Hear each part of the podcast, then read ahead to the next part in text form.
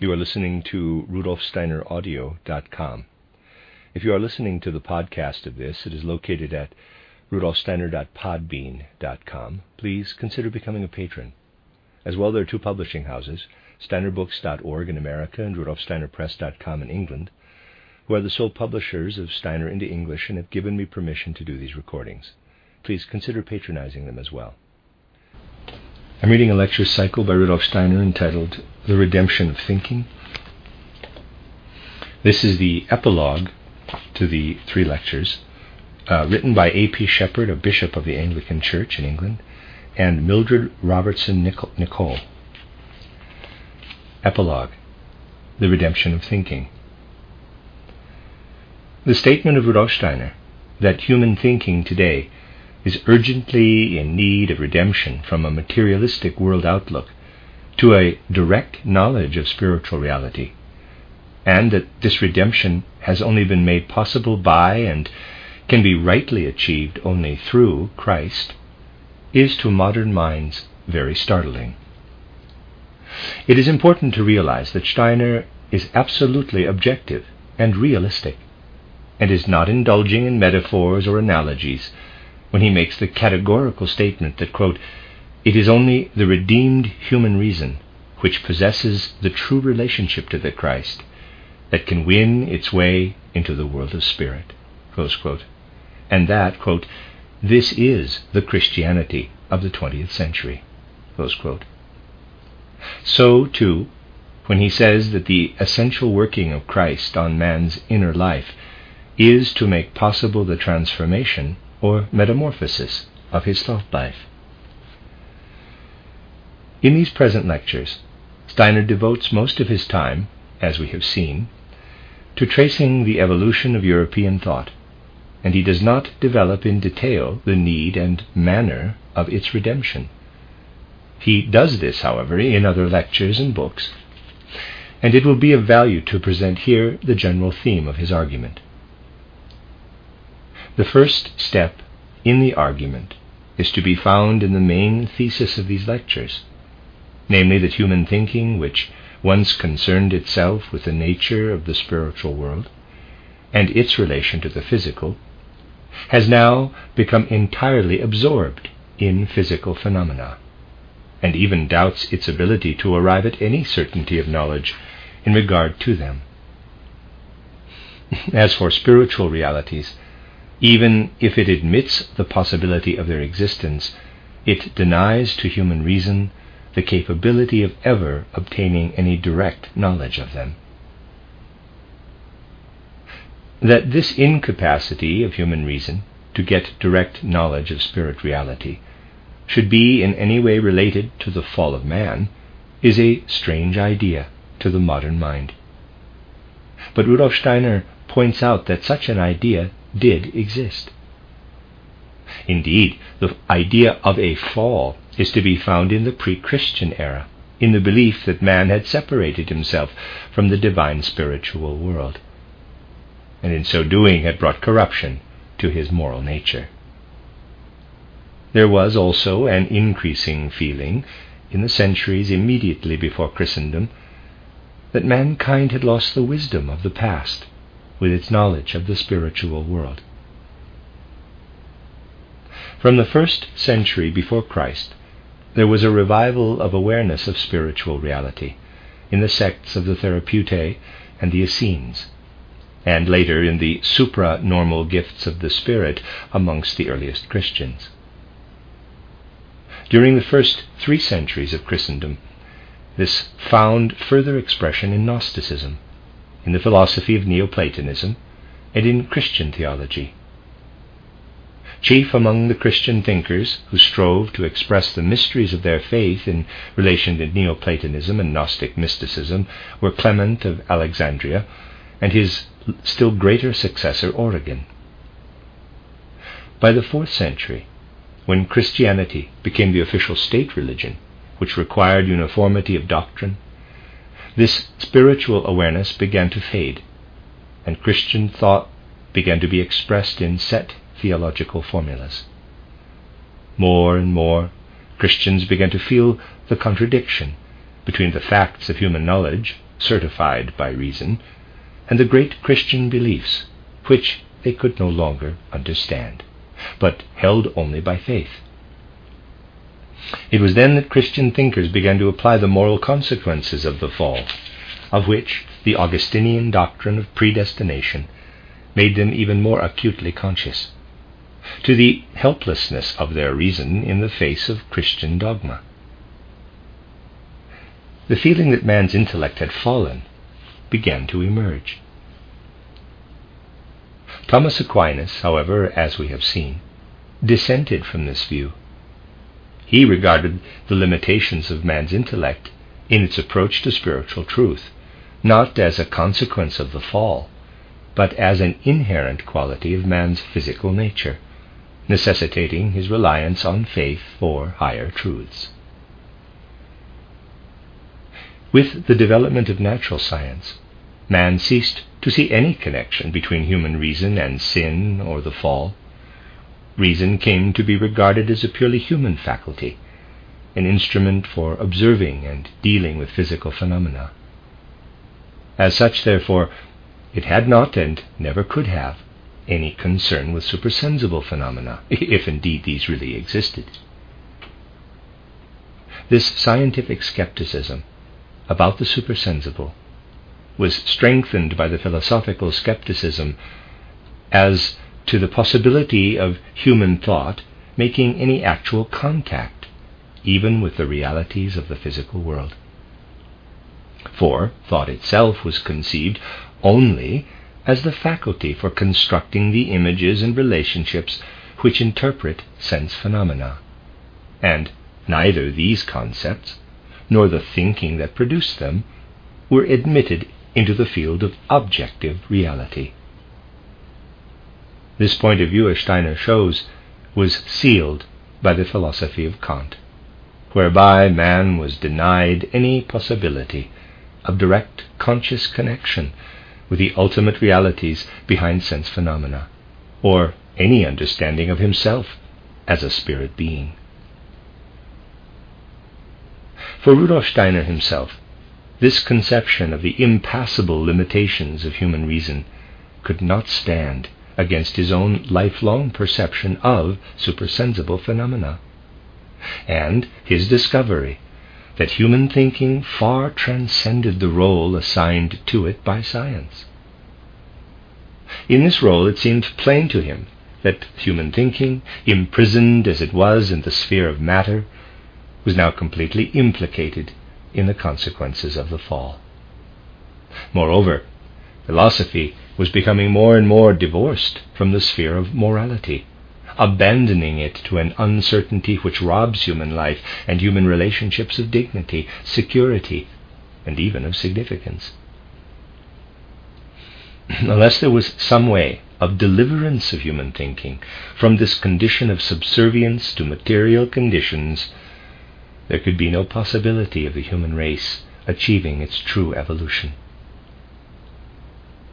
Impelled by the urgency of the situation, Steiner at first saw no other way of deliverance than the attempt to convince his fellow men of the reality of the supersensible and of the possibility of raising man's powers of thinking to a higher level. As a scientist, he regarded this as a prime necessity, for he felt that an honest thinker, who had only the facts of sensory experience to work upon, could not escape the conclusions of natural science. In his own experience, however, he knew that in man's inner life of thinking, feeling, and willing, something lies hidden, which does not come into consciousness in the course of ordinary life, but which can be brought to consciousness through inner soul exercises. In this spiritual element of the soul, hidden from ordinary consciousness, is revealed what in it is independent of the life of the body and in this the relations of man to the spiritual world can be studied. One of the greatest difficulties experienced by most people in their first contact with spiritual science is that ultimately it is based upon the supersensible perception of Rudolf Steiner. Many people today would be prepared to admit the fact that certain individuals experience states of consciousness other than the normal, but they would regard these as more or less involuntary experiences, on which a scientific explanation of the universe and man could not be based. The best answer to such objectors is to refer them to Steiner's own account of his supersensible knowledge and of the pathway to it. No second hand account can provide the same evidence of it as his own exposition and explanation. In many books and lectures, footnote titled True and False Paths in Spiritual Investigation, title Theosophy, title An Outline of Occult Science, title A Road to Self Knowledge, etc., end of footnote, he sets out this pathway to higher knowledge, and in particular in his book titled Knowledge of the Higher Worlds and Its Attainment. No unbiased study of these works, excuse me, no unbiased study of these books can fail to perceive that the line of approach is entirely different from that of spiritualistic clairvoyance or even of mystic vision. The pathway to higher knowledge is not that of trance or hypnotism, or any method by which the seeker's self consciousness is dimmed, nor is it the pathway of devotional asceticism. It is based upon the development of the same powers of clear, conscious thinking that are used in natural science, by processes of sustained meditation upon ideas that are not directly evoked by sense impressions, as, for example, the process of growth in a plant. In this way, the powers of exact thinking are strengthened, and the creative faculties of thought are rediscovered. Thereby, organs of perception, latent in the soul, are awakened and lead to clear and conscious perception of the spirit world at ever higher levels of experience. This pathway to the investigation of the spiritual world is quite different from that of spiritualism, and Steiner emphasized this distinction and its importance again and again. The whole aim of spiritualism is the manifestation of spiritual reality in material form and to the physical senses. Its supreme achievement is materialization, in quotes. These manifestations are arrived at through mediums, acting through a bodily condition of dulled consciousness, varying from the complete unconsciousness of trance to a condition of being a passive instrument of spirit communication. In spiritual science, the path is followed by the spiritual seeker himself in full consciousness, by developing higher organs of perception whereby he may rise to consciousness of the spirit world itself, where spiritual beings are manifest in their true environment and activity. Steiner admitted freely that many true and important spiritual facts are revealed through mediums but he pronounced it to be a completely wrong method of approach to the spirit world, fraught with the possibility of delusion and danger. He declared it to be a fatal error to attempt to reach the spiritual world by normal, undeveloped physical consciousness, particularly with the ego consciousness in any way dulled. In the unconscious medium, the ego has withdrawn from the other elements of the physical organism, which are then used by spirit beings as an instrument of communication. There is the constant possibility that the medium, unprotected by the ego consciousness, may be possessed by spirit beings inimical to the true spiritual evolution of mankind. Of this effect, most mediums are unconscious, but it can be a deliberately planned deed in what is known as black magic. Moreover, the bringing of the spiritual into a physical environment makes it more difficult to comprehend, and a door is opened wide to possibilities of error and delusion. This is a danger that confronts the seeker after spiritual knowledge along any path, and it can only be safeguarded by maintaining at every stage clear, rational consciousness. This Steiner regarded as a prime necessity, and he secured it by the development of pure, sense independent thinking to the higher creative levels of thought which are not normally active in man. This enabled Steiner to arrive at a rational correlation of spiritual realities at succeeding levels of consciousness, and to relate them to the facts and conditions of physical existence. It was in the light of this approach that he claimed to present a spiritual science.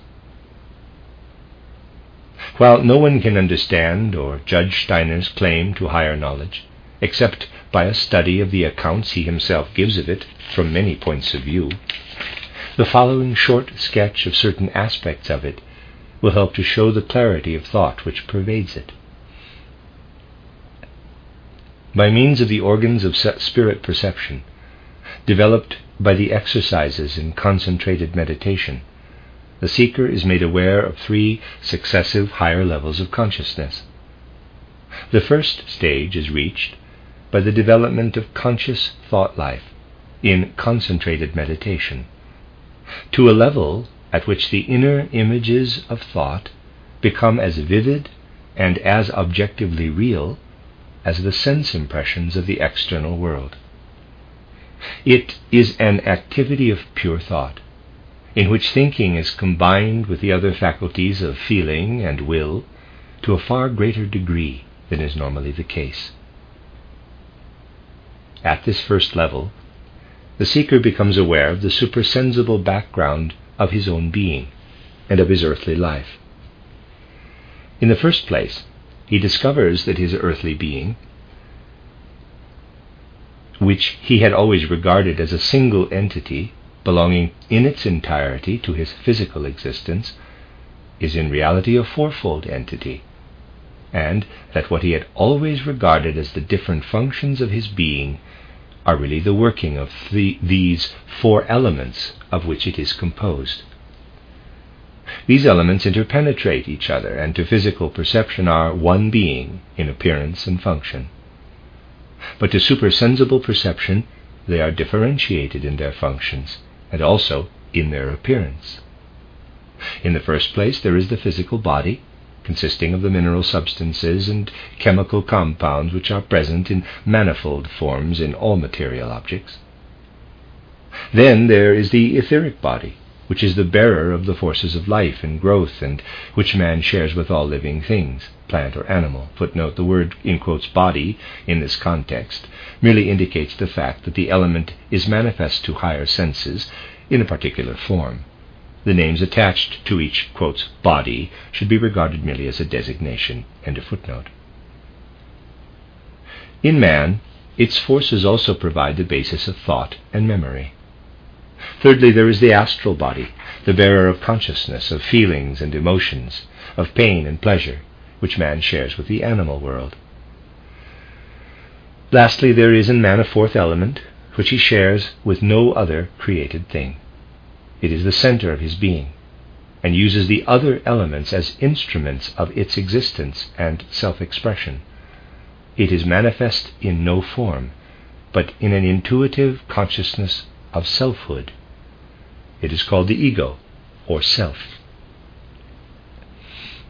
The seeker perceives that the three higher elements, while they function unitedly in the earthly human being, have their origin and true existence in higher levels of consciousness, and are not affected by physical death, which brings about the dissolution of the physical body. He also makes a new discovery about the nature of his own earthly life. Whereas in his ordinary physical consciousness, his life had appeared to be a succession of spatially related experiences, he sees it now in all its temporal relationships as one comprehensive whole, in which each part is equally available to re experience. He has entered into a new time consciousness, in which time is no longer successional but continuous and in which all the events of his life are seen as an interrelated unity. He also perceives that the same thought forces which have helped to shape his life experiences have also been present in the working of his etheric body upon his physical organism during his earthly life. This stage of higher knowledge is known as, in quotes, imagination, because it is apprehended in the form of pictures or images. It is the region of consciousness of the etheric body. The next stage of higher knowledge is reached by an even stronger effort of thought, whereby the consciousness is emptied not only of all the phenomena of physical perception, but also of those discovered in imagination. At this stage, the seeker's earthly life presents itself to him no longer as a procession of, of events, but as a multiplicity of personal relationships, which he perceives as interwoven with his own being. These do not manifest themselves merely as images or pictures, but they rise as experiences in his inner consciousness. At this level of consciousness, thoughts and feelings appear as veritable realities, and he experiences the relationships of his past life in a far more vital and penetrating way than he did in his earthly consciousness. He is compelled to pass judgment upon himself in regard to them, and to feel himself subject to the judgment of the spirit world. For in this consciousness of relationships, he also becomes aware of a world of other spirit beings around him, and of himself as a spirit being, which has passed already through a succession of earthly and spiritual existences. This is the soul world, the region of consciousness of the astral body, this stage of higher consciousness is called, in quotes, inspiration. The third stage of higher consciousness, intuition, in quotes, can be reached only by a severe and strenuous training of thought and will. In this, the will is not directed outwardly upon the world, but inwardly, on the seeker's own inner experience, and on the development of his character and personality. In it he enters into the full life of the spirit world, in which he experiences in direct knowledge the beings who inhabit it. What was formerly experienced as relationship is now seen to be a mutual interpenetration of being, in which the self is not lost, but more fully realized. This is the pure spirit world, in which the ego lives free of the lower elements of its earthly existence. In a lecture in which he is attempting to give an explanation of higher knowledge by means of an analogy, Steiner compares it with the familiar stages of physical perception and understanding. In this, there is, first of all, the material object, of which the observer becomes aware through sense impressions. Then there is the image he makes out of the sense impressions he receives.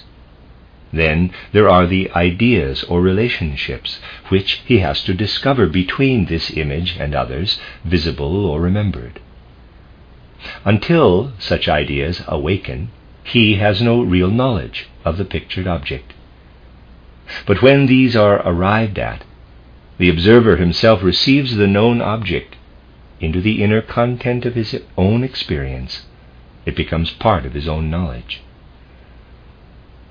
We have a parallel to these stages of ordinary human knowledge in the three stages of higher knowledge imagination, the stage of image forming, inspiration, the stage of discovery of relationships, and finally, intuition, the stage of pure knowing. What are not found in supersensory consciousness are the material object and the sense impressions by which, in the physical world, the observer is made aware from outside of the fact of the existence of the object. In the supersensory world, the process of knowledge begins from within.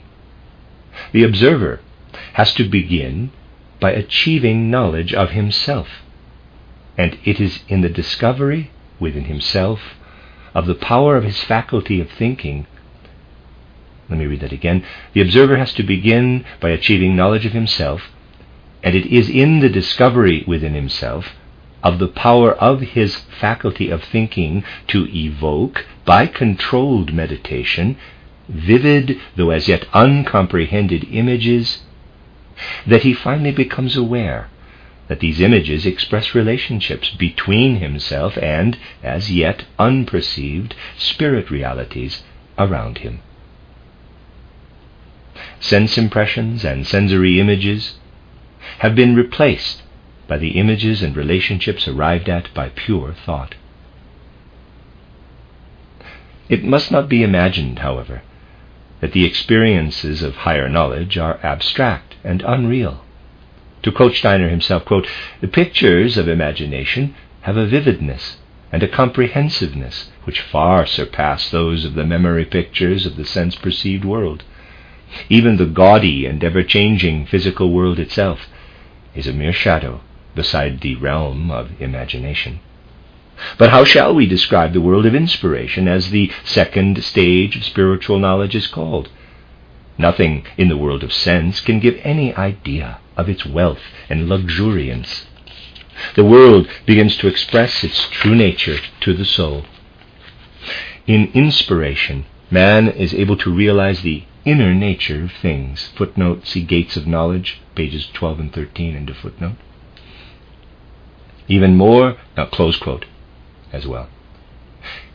Back to Shepherd and Nicoll. Even more is it true that the final knowledge reached in intuition is a far richer experience than that of physical consciousness, in which the known object becomes part of the inner soul content of the knower. In intuition, it is a two way process. It is a fusion of being, in which the object of the knower's experience lives within the knower's own soul, while his own being enters into the inner being of the other. It is a knowledge hinted at by St. Paul when he writes, quote, Now I know in part, but then shall I know even as also I am known. These brief sketches of the stages of higher knowledge do not attempt to go into the details of its experience. They give no idea of the depth and extent of Steiner's own descriptions, but they give some indication of the clarity with which he, he examined and propounded the pathway to the spiritual realities which he discovered. Now, Steiner was not the first to discover in thinking these higher potentialities. They were known to other spiritual investigators, but for the most part were regarded merely as one means of making contact with spiritual reality. Steiner alone saw the inherent connection between this higher development of thought and the methods of modern scientific thinking, and by relating its discoveries to the conditions and facts of physical consciousness, arrived at a thought related presentation of all spiritual and physical existence. An objection is often raised against spiritual science that Steiner's pathway to higher knowledge is far too difficult for the ordinary man to follow. Let it at once be admitted that Steiner himself describes it as a difficult and testing path, and admits that there are shorter and simpler methods of obtaining a measure of supersensible vision. But he warns us against them as dangerous. Footnote see, Knowledge of the Higher Worlds, page 69, end of footnote. The truth is that if anyone seeks direct perception of the spirit world and of his own spirit being, he needs to develop qualities in himself higher than those man normally possesses. These are not only qualities of clear thinking, but of moral character. And they are those simple qualities such as are set out in the Sermon on the Mount, which man finds it most difficult to attain. The path to higher knowledge is not only an illumination of powers of perception, it is a transformation of personality, an alteration in the very conditions of being itself. This ethical training is a necessity both for true spiritual vision and as a safeguard against the possible dangers of spirit experience. It is also a direct means to its attainment. Quote, in our time, Steiner wrote, it is difficult for people to understand how the combating of evil qualities can have anything to do with the heightening of the faculty of cognition. But every spiritual scientist knows that much more depends upon such matters than upon the increase of intelligence and the employment of artificial exercises. Close quote footnote from Knowledge of Higher Worlds, page 104, end of footnote. He gives us, quote, the golden rule of spiritual science, quote, quote, for every one step that you take in the pursuit of higher knowledge, take three steps in the perfecting of your own character. Again from Knowledge of the Higher Worlds, page 70, end of footnote. These difficulties that confront the seeker after higher knowledge are not such as debar the ordinary man from this pursuit. Quote, erudition and scientific training are not preconditions for the unfolding of this higher sense. It can develop in the simple minded person, just as in the scientist of high standing. Close quote. Footnote from the title of the book Theosophy, page 17. End of footnote. At the same time, the inability, through temperament or circumstance, to develop the powers of supersensible perception is not a barrier to the pursuit of spiritual science. While the truths of spiritual science can only be directly discovered and revealed by supersensory perception, this is not a necessity for the understanding and assimilation of its teaching. Indeed, the unprejudiced consideration of the facts and truths revealed through higher knowledge provides one of the surest tests of their genuineness. If they are not rejected out of hand as a result of prejudice or unfamiliarity, but are taken not only into the mind but into the imagination, and are considered with dispassionate reason and judgment, and compared with other, other known facts. They commend themselves by their rational relationship to one another and to other known realities, and by the solution they provide to many of the enigmas of human life and experience. Indeed, the unprejudiced consideration of what is revealed is itself a way to higher knowledge. As Steiner expresses it, quote, the principle only to recognize the existence of higher worlds when one has seen them is a hindrance in the way of this very seeing itself. The will, first of all, to understand through sound thinking what as yet is not seen, furthers that seeing. It conjures forth important powers of the soul, which lead to the seeing of the seer, in quotes and close quote, from Theosophy, page 19. In the footnote. This path of the unprejudiced and patient consideration of the facts revealed in spiritual science, until by their rational significance and the illumination they bring to the problems of human existence, they lead to a conviction of their truth, has been the path followed by the majority of those who call themselves anthroposophists. Many have found it for themselves. Many have found for themselves a path to the beginning of direct. Okay, excuse me. Many have found it for themselves a path to the beginning of direct seeing. There are three directions in which the spiritual science of Rudolf Steiner can be distinguished from other occult movements. Firstly, in its strict dependence upon the direct observation of spiritual reality. Secondly, in its adherence to the scientific principle of rational thinking and clear judgment, and its relation of the facts of spiritual discovery to those of physical knowledge and experience. And thirdly, in its attitude toward Christianity. We have already seen that the whole of Steiner's teaching and revelation was based upon his direct observation of supersensible realities, which revealed to him the spirit world both in its own relationships and also as interpenetrating and working continuously in all physical reality. In presenting the truths of spiritual science, he was scrupulous in not going beyond the evidence of observed spiritual facts. He refused to build on them speculative theories and hypotheses after the manner of science and philosophy.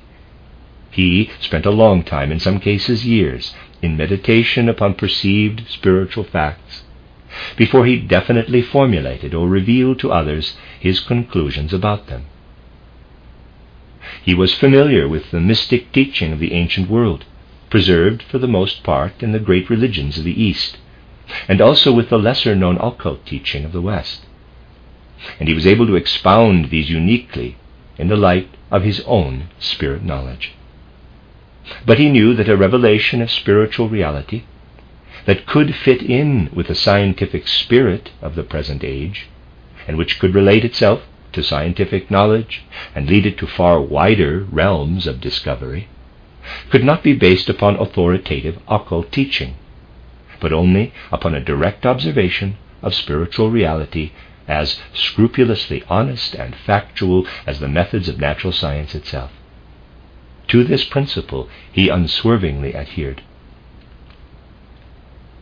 The second distinguishing feature of spiritual science, in its adherence to the scientific principle of rational thinking and clear judgment, is its, excuse me, let me read that again. The second distinguishing feature of spiritual science is its adherence to the scientific principle of rational thinking and clear judgment. We have seen how, by the development of sense independent thinking, Steiner was able to use it as the instrument of spirit perception and to make it available at every level of spirit consciousness. Objection is raised to this claim of spiritual science to be a rational system from two opposing sides by natural scientists who claim that the facts of spiritual science cannot be proved by their own methods of logical thinking and experiment, and by occultists and mystics on the ground that, quote, thinking, quote, can never apprehend spirit, spiritual realities.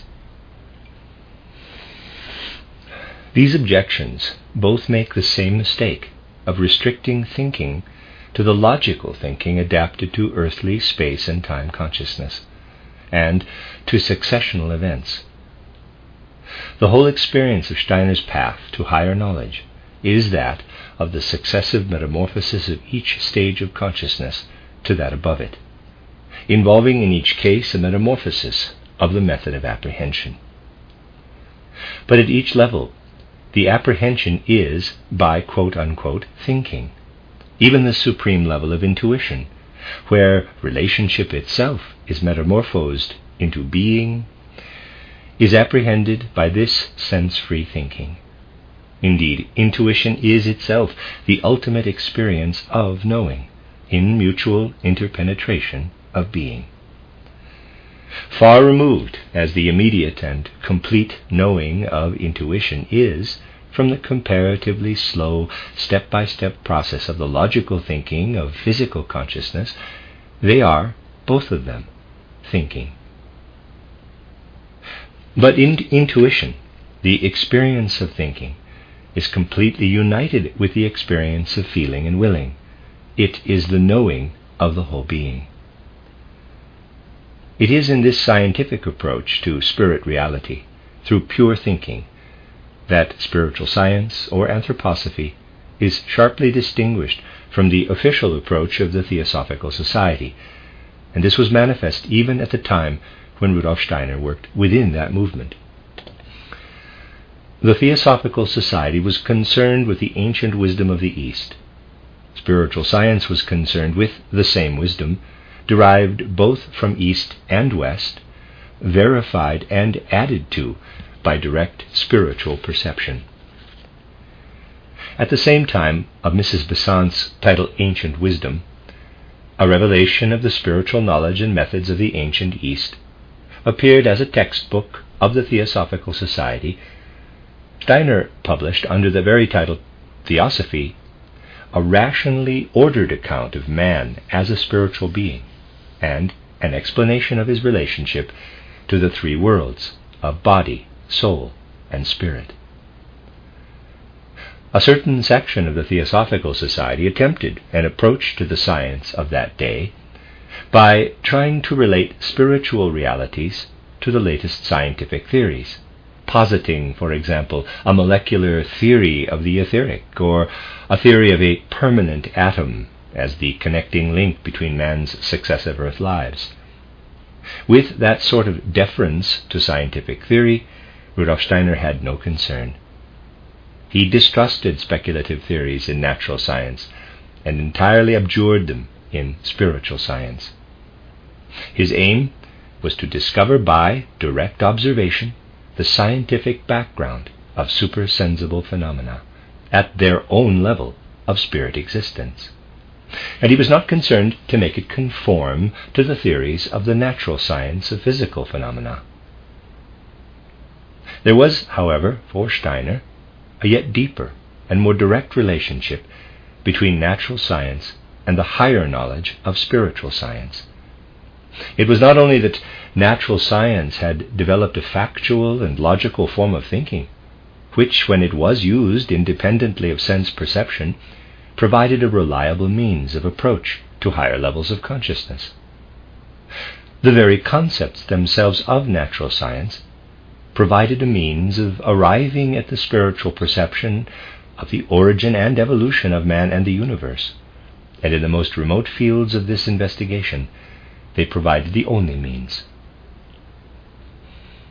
In his lectures entitled True and False Paths in Spiritual Investigations, Investigation, which he gave in England only a few months before his death, Steiner sets out this fact very clearly and at considerable length. It is only possible here to give an abbreviation of his argument. He points out that most occult investigators, and amongst them Madame Blavatsky, penetrated only as far as the first sphere of spiritual reality, which he describes as the quote, moon sphere, quote, in which is revealed to higher knowledge the stage in the evolution of the earth which immediately preceded its present condition. To quote Steiner himself, quote, You will find that in my book titled An Outline of Occult Science, I do not stop at the moon condition of the earth, that I go right back to the Saturn, the earliest condition. Other initiates lost interest and were even temporarily irritated at the suggestion that one should wish to advance further. They said, that is impossible, for you come to a boundary where there is an impenetrable veil. It was significant and interesting to understand the reason for this, which was that such initiates had an objection to, uh, an antipathy for, the knowledge proceeding from modes of conception connected with modern natural science. It was during these years, 1906 to 1909, when I was impregnating the conceptions of modern natural science in such a way as to bring them into the region where spiritual imaginations are to be found, that it first became possible for me to penetrate to the Sun and Saturn conditions. I did not use these conceptions of modern natural science in the sense in which they were known to Haeckel or Huxley, for example, but as an inner activity wherewith to cross this boundary, which had been laid down by initiates in an age when the modern natural scientific mode of thought did not yet exist. Into my book, title and Outline of Occult Science, there flowed what has really existed in man's mode of thought since the time of Copernicus, Galileo, and so forth, and which was so greatly deepened by Goethe. By bringing this mode of thinking into the same mood of soul that is otherwise present in imagination, it was possible to enter this region which has always been inaccessible to initiates. There are two footnotes that were embedded in this long quote that I'm afraid I'm going to read afterward. They were they weren't able I wasn't able to slide them in nicely. One was the these designations of moon, uh, Saturn, etc. Footnote These are the accepted designations of the successive spiritual stages in the evolution of the earth. They should be regarded merely as designations. End of that footnote. The next footnote The fact of the existence of these earlier stages of earth evolution was accepted by these occultists. It was the possibility of penetrating to the experience of them which they disputed. End of second footnote.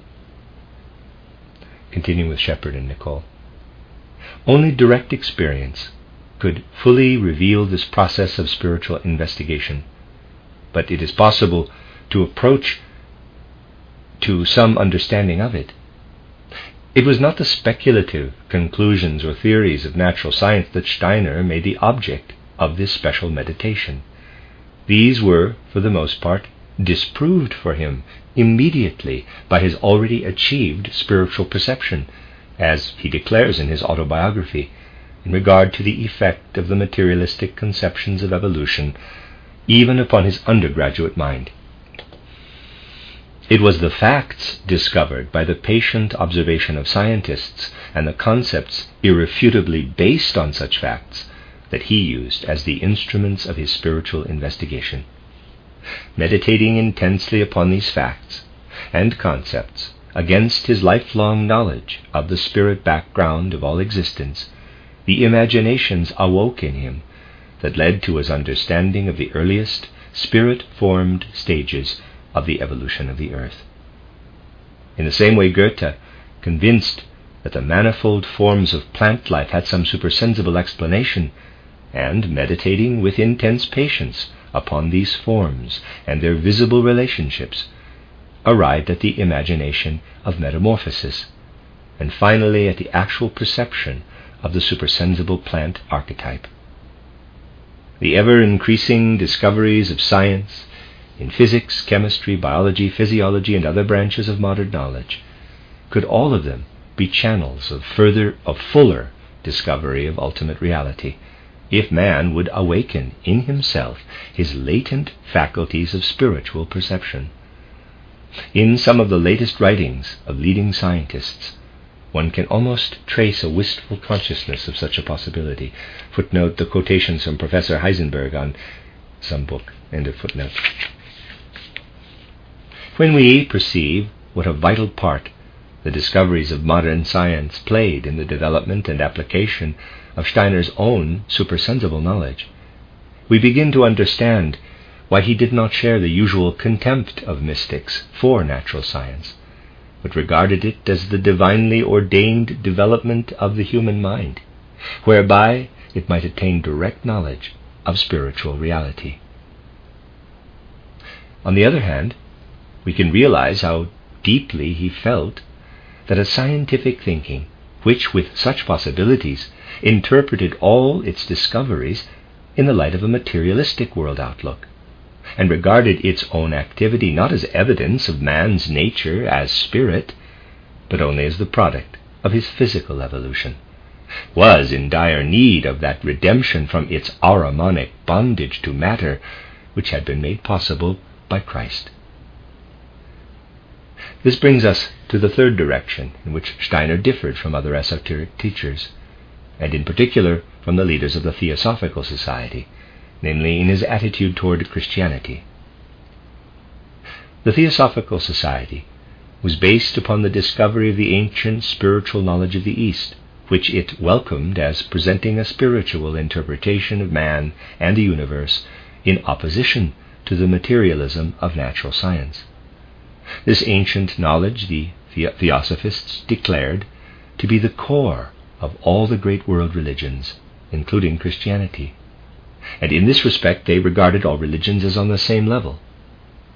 But to the Christianity of the churches they were opposed, because in spite of its hope of immortality, it offered no spiritual understanding of the nature of man's physical being and existence, and thus offered no vital opposition to scientific materialism.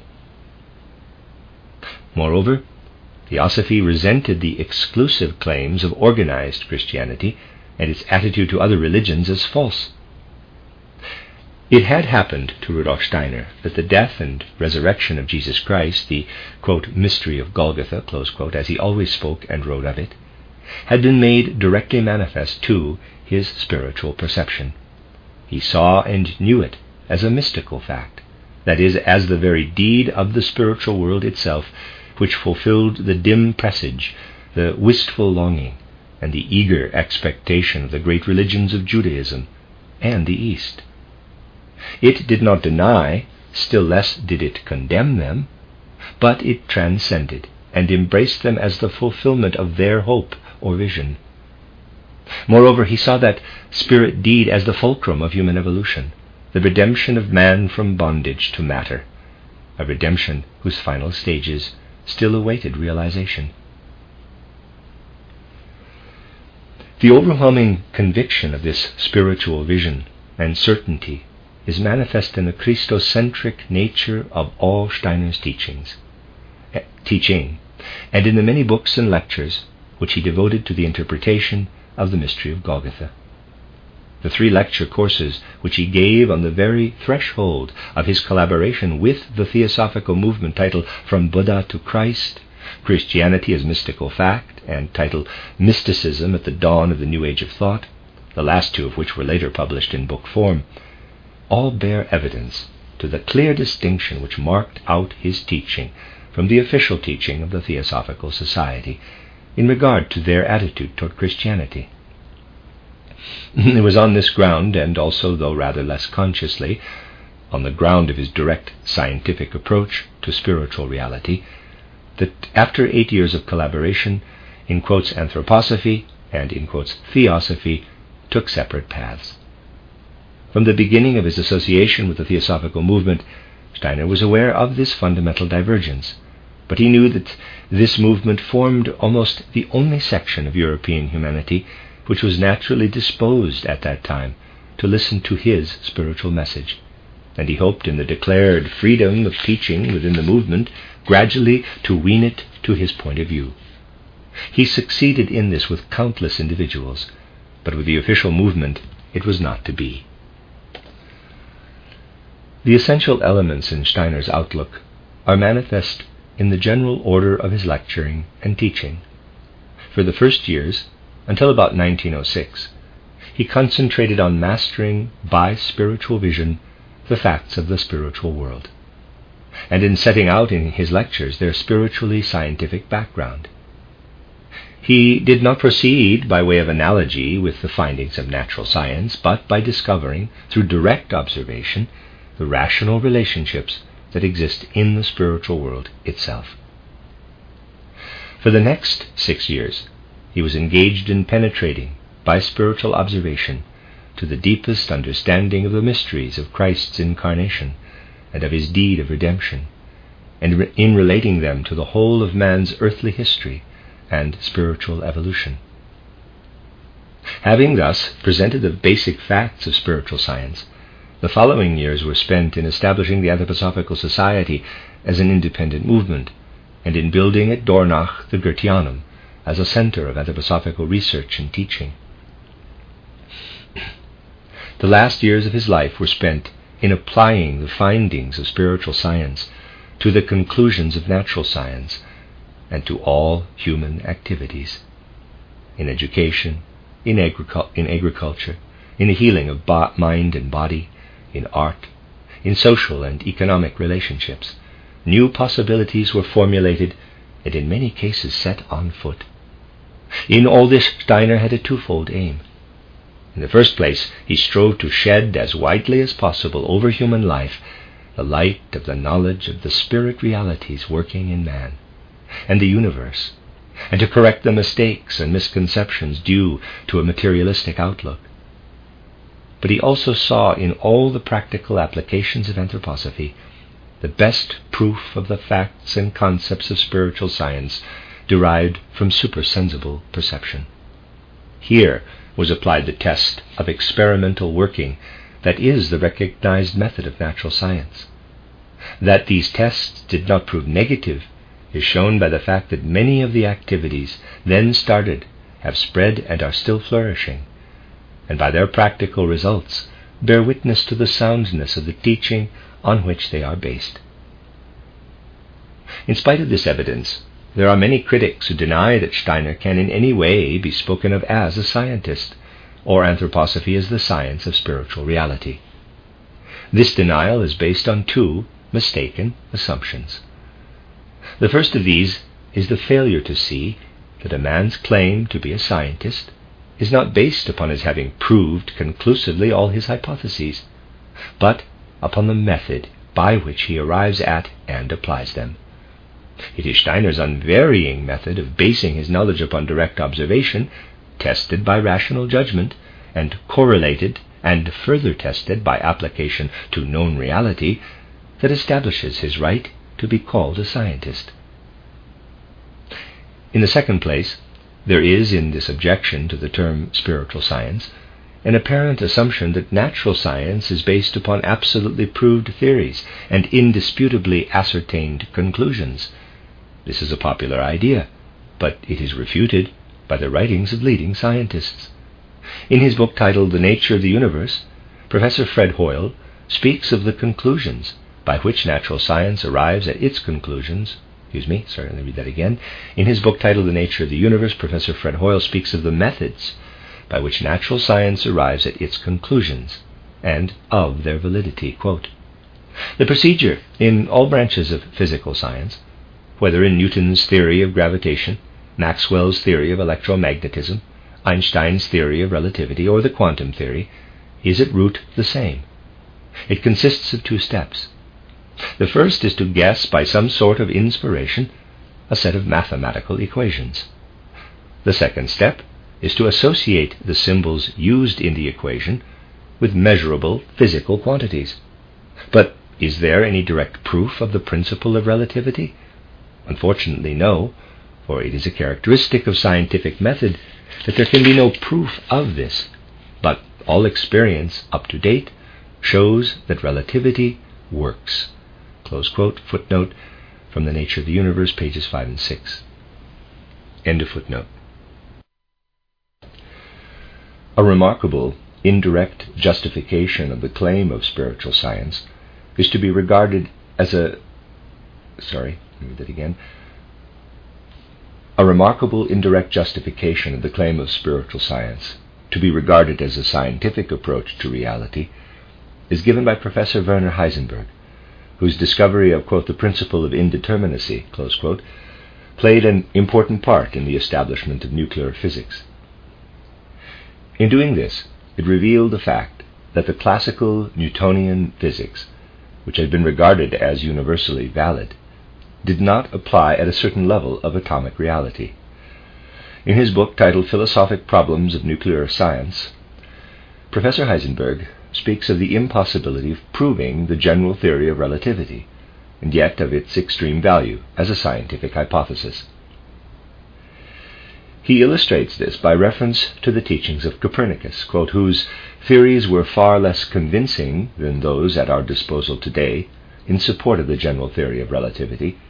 The fact that it was not nonsensical to maintain that the earth moved round the sun proved enough to allow Galileo to mobilize the whole power of his genius behind Copernicus. Close quote, footnote from Philosophic Problems of Nuclear Science, pages 13 to 14. End of footnote. Thus, the fact that it is not nonsensical is regarded as an adequate ground for the acceptance by natural science of an unproved hypothesis to be tested by its working.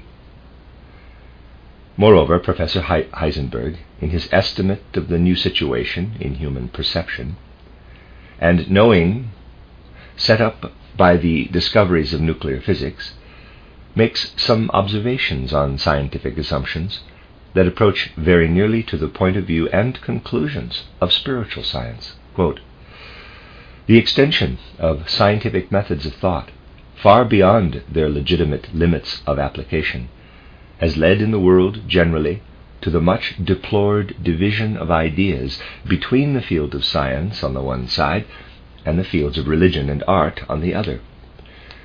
Quote, same book. Again, he speaks of the need of new levels of consciousness in understanding the phenomena of life. Quote, we cannot assume such simple propositions as biology relates to chemistry as chemistry to physics. It would probably be more correct to say that a completely new level of perception and understanding has to be achieved in the transition from an aspect of reality already understood to one still new. We probably understand now better than before that there exist, apart from the phenomena of life, still other aspects of reality, that is, consciousness and finally mental processes. We cannot expect that there should be a direct link between our understanding of the movement of bodies in time and space and of the processes of the mind. Close quote. Same book. Again, quote, The edifice of exact science can hardly be looked upon as a consistent and coherent unit in the naive way we had hoped.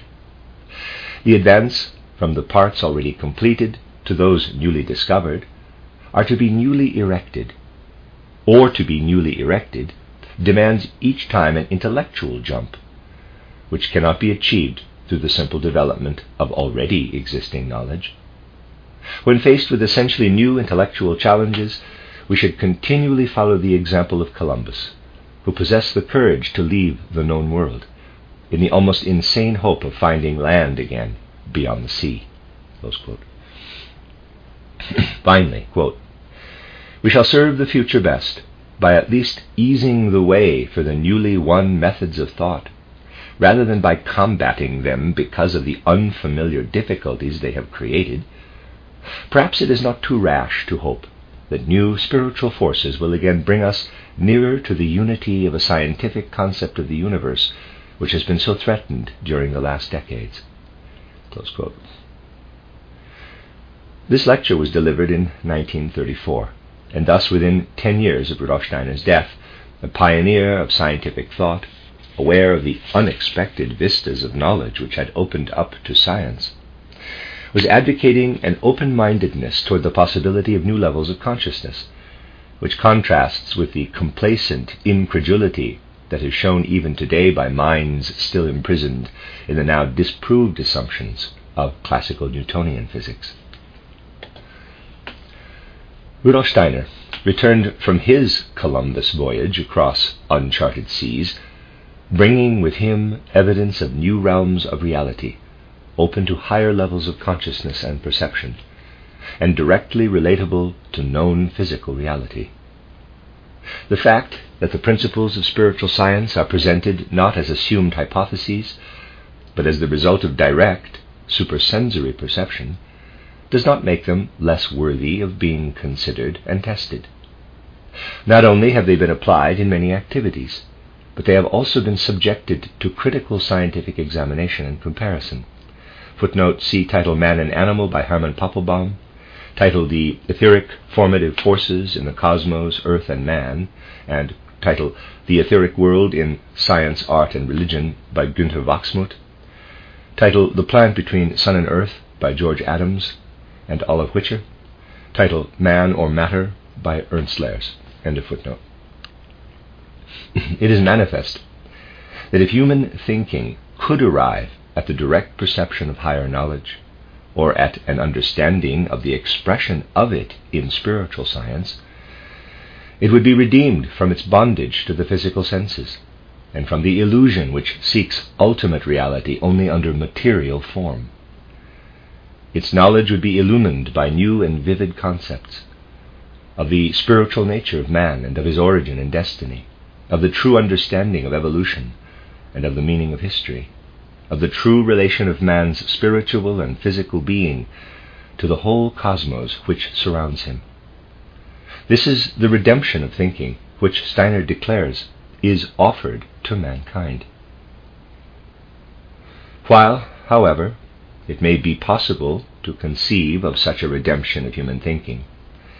It still remains to explain Steiner's statement that this redemption has only been made possible by and can only rightly be achieved through Christ. the task of convincing his fellow men of the reality of the spiritual and the possibility of higher knowledge did not appear to Steiner at first as in any way a religious problem. That connection only arose later out of that personal spiritual discovery to which we have already referred.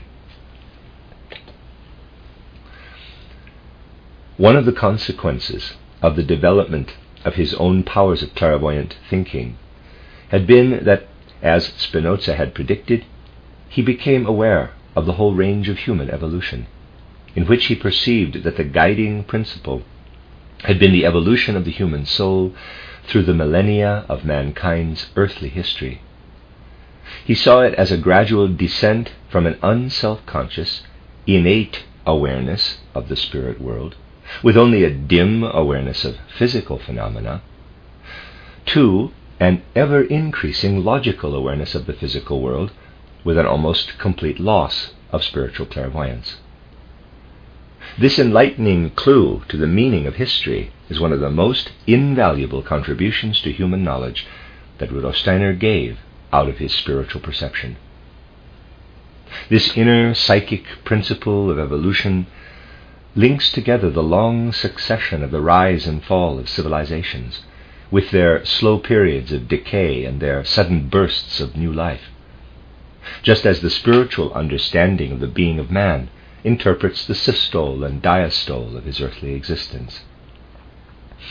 All we can consider here are some indications of this evolution in human consciousness.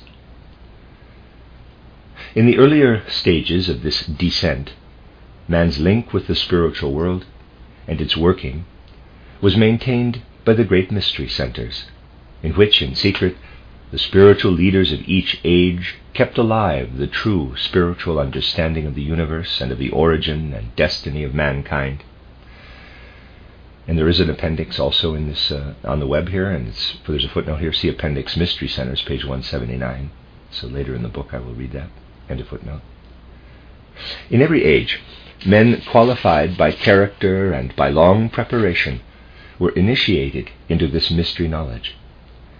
In this initiation, a man was raised in a state of trance to a higher level of consciousness, in which he became aware of the spirit world and of his own being as existing in and related to it. This was a direct soul experience of spiritual reality, but it was not a conscious, personal relationship to the beings of the spirit world.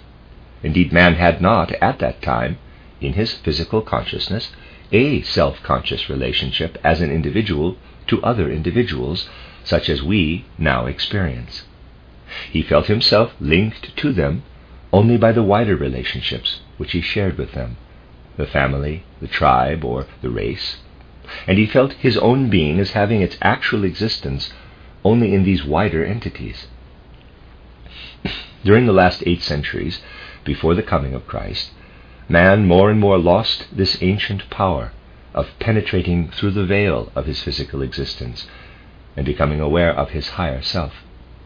Even the mystery centers, in many places, had lost the power of recreating in man true spiritual vision and were falling into decadence. The awakening consciousness of thought in the early Greek thinkers and later in Plato still possessed some measure of supersensible perception and to a lesser extent this was also true of Aristotle.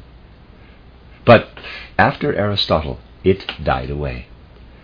Conscious now of nothing but the life of physical experience, man eventually came to identify himself with it. If he sought to penetrate behind his physical consciousness and sense experience, he encountered only a void, where in past days man had found the reality of his spiritual being. This was due to the fact that his awakening ego consciousness found its realization entirely in his expanding physical experience, so that he felt that apart from the physical, there could only be an empty or shadowy existence.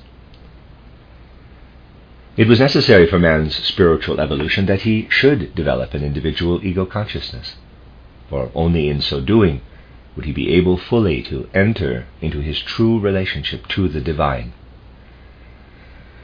This individual ego consciousness, however, could only be developed out of his ever deepening experience of the physical world. Yet, in developing it, he inevitably lost his awareness of the spirit world. This was the impasse with which man was faced, and in which he seemed to be overwhelmed. In his perception, of the historical evolution of mankind, Steiner became objectively aware of the events of the life, death, and resurrection of Jesus Christ. He describes this experience in his autobiography in words which carry conviction by their direct simplicity. Quote, I stood before the mystery of Golgotha in a most inward, most solemn festival of knowledge. From that moment, he saw as the supreme event of man's spiritual evolution and earthly history that in Jesus of Nazareth the cosmic Christ descended into the physical life of humanity on the very threshold of its deepest penetration into matter, when already its spirit consciousness had almost died away, in order to provide it with the spiritual forces to carry it safely through that stage and to lift it upward again to its true spirit goal. Christ's redemption of mankind manifested itself to Steiner as a threefold deed. In the first place, it was wrought in relation to the spirit world, in combating and defeating the spiritual powers, which were the enemies of mankind. In the next place, it was directed to the physical environment in which man lived, the created world, delivering it from the disintegrating effects wrought by human sin. Finally, it was wrought in the being of man himself. This again was achieved in the threefold way. Man's conviction of his spiritual nature, environment, and destiny had to be re-established. Man's soul nature had to be delivered from the destructive forces of evil by redemption from the power of sin and the fear of death.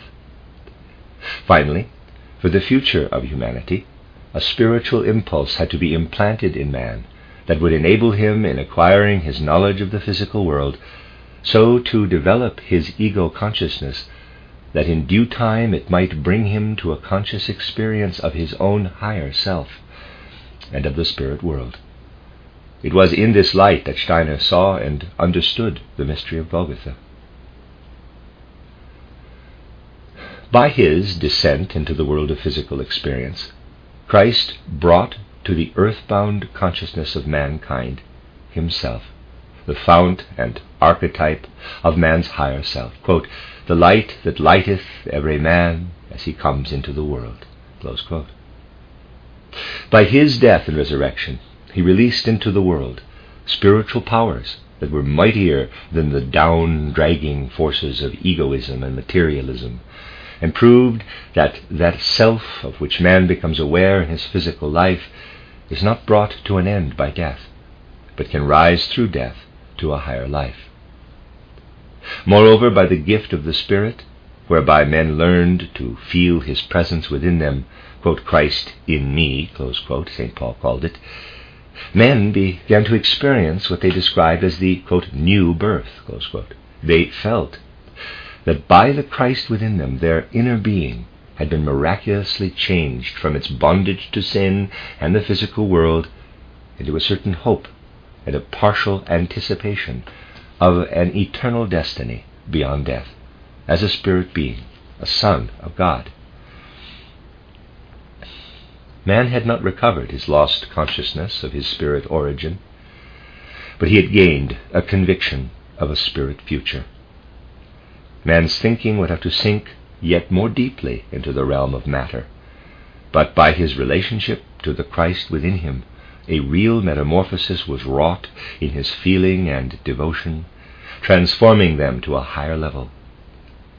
Thereby there was created within him the possibility of reawakening to consciousness of his higher self, inasmuch as he felt that his soul, the inner core of his earthly experience, was through Christ destined to immortality. It was this relationship to the Christ, very often dimly understood, and for the most part very imperfectly realized, but maintained by the faith and sacraments of the Christian Church, that brought Western humanity through the Dark Ages, and later through the still deeper penetration into matter of its awakening ego consciousness in the discoveries of natural science. For man's ego consciousness, in its awakening, found expression for itself in the Christian belief in the immortality of the soul and in the love of God for every man. In the last four centuries, the situation has gradually changed. Today, man's discoveries have become so vast and their potentialities so alluring that his ego consciousness is entirely absorbed in them. And once again, he tends to regard the physical world, as his senses and reason perceive it, as the whole field of his possible experience. Whether or not he still cherishes a faith in or hope of a higher form of consciousness beyond the grave, the mind of most men is closed to the possibility of altering the level of man's consciousness during his earthly life, or to the presence within him of any higher form of self than that of which he is so supremely conscious in his physical experience. All this Steiner perceived directly in clairvoyant meditation, but he perceived something more. He perceived that the present spiritual impasse which humanity has reached is calling for the yet higher redemptive powers of Christ, which are waiting to be used. Man's thinking, having become wholly absorbed in the material and denying itself any concern with the supersensible, and having in most people discarded the traditional religious beliefs on which it had formerly rested, an absolute division has arisen in man's soul between secular thinking and religion, which he is powerless to bridge. It is man's thinking that now needs to be redeemed by transformation to a higher level of consciousness through the development of the latent powers of his soul.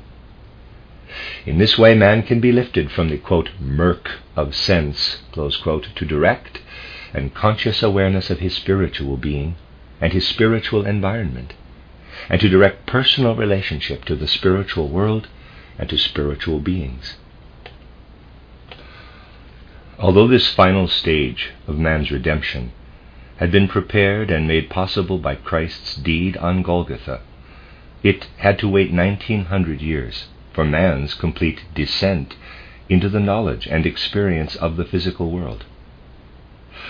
For man could regain his lost heritage and advance to a higher spiritual level only in the freedom of full individual consciousness. And it was only by the development of logical thinking that such consciousness could be attained.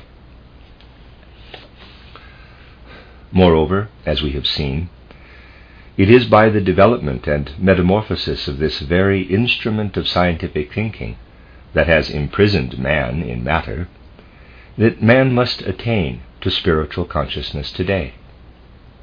It is not by a mystic experience which divorces itself from reason and despises logic that man will return to his spiritual heritage, but by the path of pure concentrated thinking, in which logic is never contradicted, although it is finally transcended in an experience which, though at a much higher level, is still fully conscious knowledge. For it is in his thinking that man is most conscious and it is by the transformation of his thinking that he can rise to a higher level of consciousness. More and more, Steiner came to realize how entirely this transformation of human thinking was dependent upon Christ's redemptive work, and also how it would be illumined by it. In the first place, he knew from his own experience that in the transformation of consciousness, the relation of the mystery of Golgotha to the life and destiny of mankind would become clear to man's thinking, and in so doing would restore to man the understanding of his true relation to the divine spiritual world, a knowledge which would no longer be dependent only upon faith. Secondly, Steiner had discovered for himself that at this level, human thinking entered a realm where it became objectively aware of the reality of moral values, in such a way that man acquired a new and compelling motive for realizing them. Footnote, see page 104, or, yeah, I'm sorry, footnote, see page 104 of this book, end of footnote. In this way, the redemption of thinking would become also a moral redemption, another stage in the reversal of the fall which was the purpose of Christ's coming. Moreover, Steiner saw that the very process of raising thinking to a higher level could only be safely achieved if man developed those moral values of reverence, selflessness, love, and sincerity which Christ had given to the world in the Sermon on the Mount as the laws of the kingdom of heaven. Thus he saw that in giving these laws, Christ was preparing the way for man's conscious return to his spiritual home. But there is a further direction in which the transformation of human thinking is dependent upon the redemptive work of Christ. While it is vitally true that such a transformation can be achieved only by individual human effort, this does not imply that the redemption of man's thinking is wholly in his own hands. It is in regard to this very point that Steiner reveals a most essential part of Christ's work. It is, he tells us, a universal experience of those who seek today to rise to higher knowledge, that they experience the intensity of their ego as dangerously exaggerated. This was not so in ancient initiation, in which the seeker for initiation found his undeveloped ego consciousness dimmed in the presence of the reality of spirit. But with the intense development of ego consciousness today, this experience is reversed. It is only by the essential Christian experience of Christ in me that this transformation of thinking can rightly and safely be approached. Footnote Rudolf Steiner, title Knowledge of the Christ through Anthroposophy, pages 34 to 35. End of footnote. To understand this, we must bear in mind the fundamental difference between the consciousness of the lower self and that of the higher self, a difference inherent in the nature of the spiritual and physical worlds. Put briefly, in the spiritual world, all things exist, excuse me, all beings exist in endless relationships to one another, far closer and more interpenetrating than the detached relationships of earth. In these relationships, their being consists. In such a condition of existence, it would be almost impossible for a being which had not self consciousness to acquire it. He would not be able to detach the consciousness of his own being from its absorption into the consciousness of the higher beings to which he was related. To become self conscious, the relationships would have to be broken down in his consciousness into the entities which were which were therein related.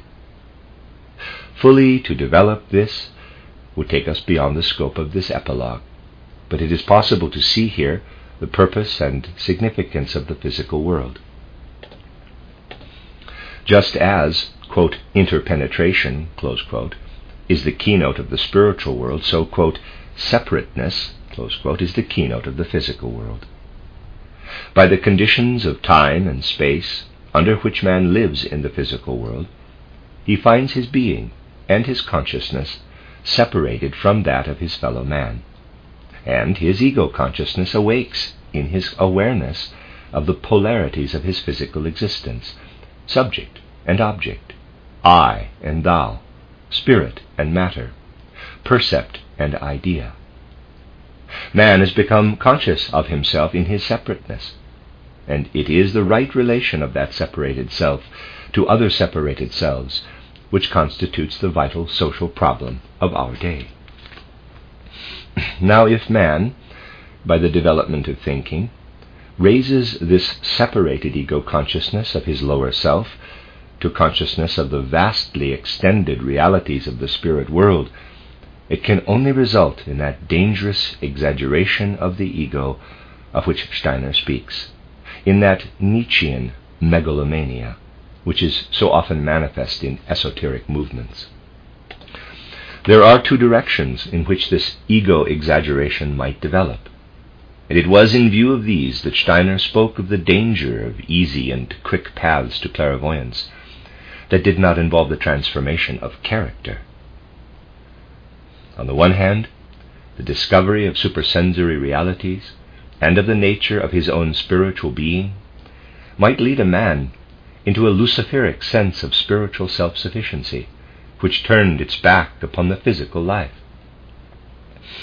Such an exaggerated, self centered spirit consciousness could only destroy itself, for it would deny itself the possibility of any further spiritual evolution, which for man is bound up with his earthly existence. On the other hand, the materialistically minded ego might regard these newfound spiritual faculties solely as a means to the advancement of man's earthly power or comfort.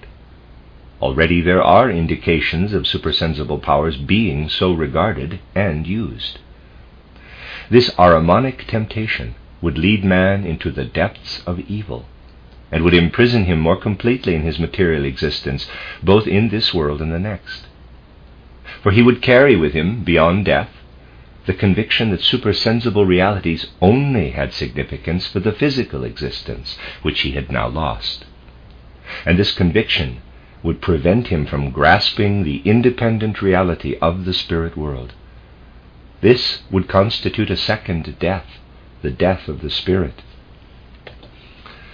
Again and again, Steiner warns us of all this as an imminent danger of our time. Here we find a vital element in Christ's redemptive work. In him the divine Spirit lived in human physical form, endured the suffering and sorrow and sin which the forces of evil had brought into it, and triumphing over the dreaded grave of death, which to man's earthbound thinking appeared to be the certain end of his existence, secured for the physical being of humanity its spiritual destiny. The risen Christ is, quote, the first begotten from the dead, close quote, quote, the first fruits of creation, close quote, quote, the full stature of man, close quote, as he at last will be. As the ancient mysteries revealed the fact of man's spiritual origin, so the empty grave and the risen Christ were a mystery of the future, revealing man's spiritual destiny and providing the possibility of realizing it. For the risen Christ is to man not only the prototype of his perfection, but the power to achieve it. By his gift of the Spirit, Christ brought himself, the source and fount of man's higher ego, into that relationship of love and devotion with man's dawning ego consciousness, which expressed itself in the experience, quote, I live, yet not I, but Christ liveth in me. Thereby he brought the true spirit experience of the higher self into the experience of the lower self. And he expanded this into all human relationships in teaching man to love his neighbor as himself. the new Christian commandment of love is the bringing of the reality of the higher self in its true relationships into the life of the lower self. This is an unconscious rediscovery of the higher self that is waiting to be brought into full consciousness. Meanwhile, it is only those in whom, by their relationship to Christ, it has become a way of life, who can truly and safely raise themselves by the development of their thinking into the conscious experience of the spirit world.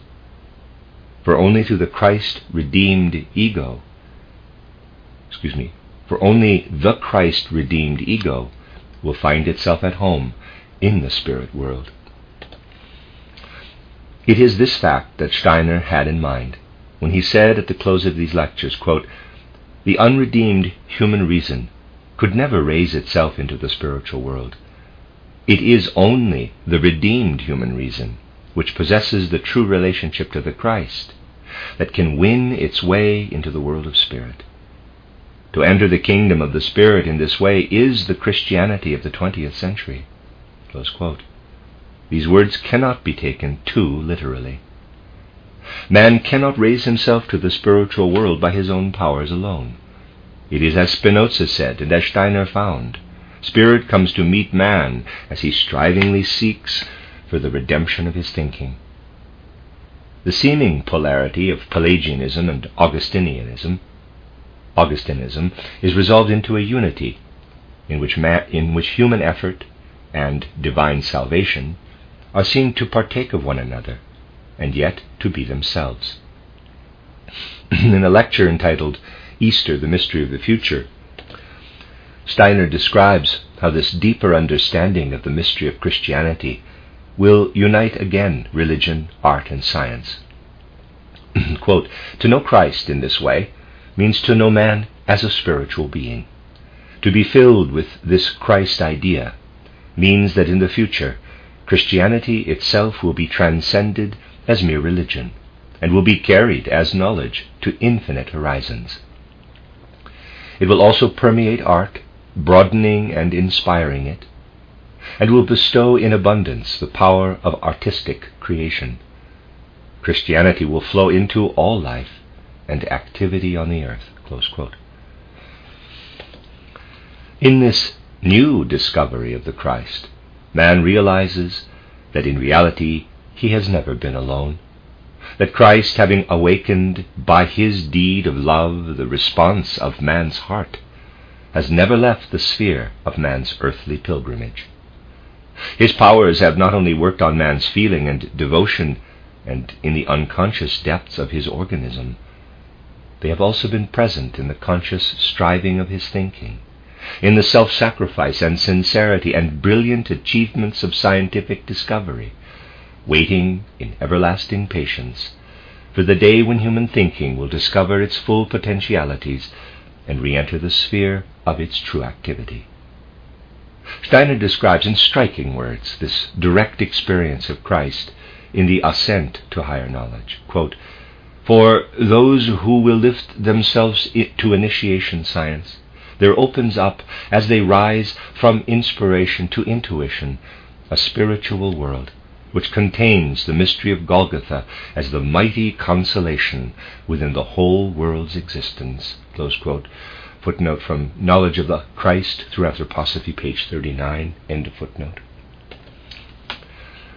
It will not be imagined, of course, that Steiner conceived that this redemption of thinking could be achieved in a moment that the thinking of all mankind could immediately be metamorphosed into direct supersensible experience, it is nearly 2,000 years since the transformation of the human heart and will was first experienced.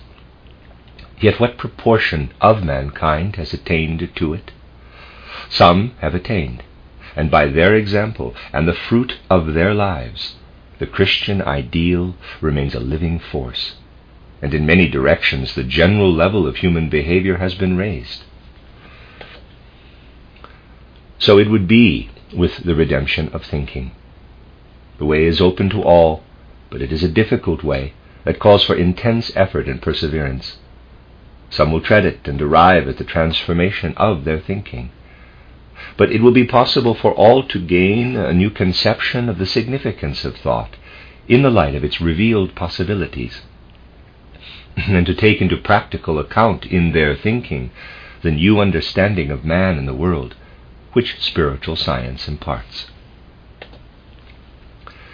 This would be a redemption of thinking open to all, and it would affect more than the life of mankind. It is not to man only that the redemption of thinking will bring new possibilities, but to the whole created world in which he lives. As St. Paul said, Creation itself suffers because man has had to find his own way to the understanding of it. By the new understanding that Rudolf Steiner was able to give out of his own transformed experience, there are already all sorts of human activities and spheres of life which are being renewed and brought to fresh possibilities. It is impossible to visualize what might happen if even a small part of the vast range of modern scientific thinking were to catch this vision and lift itself to the level of supersensible perception. One of the great creative leaps in the evolution of man would take place.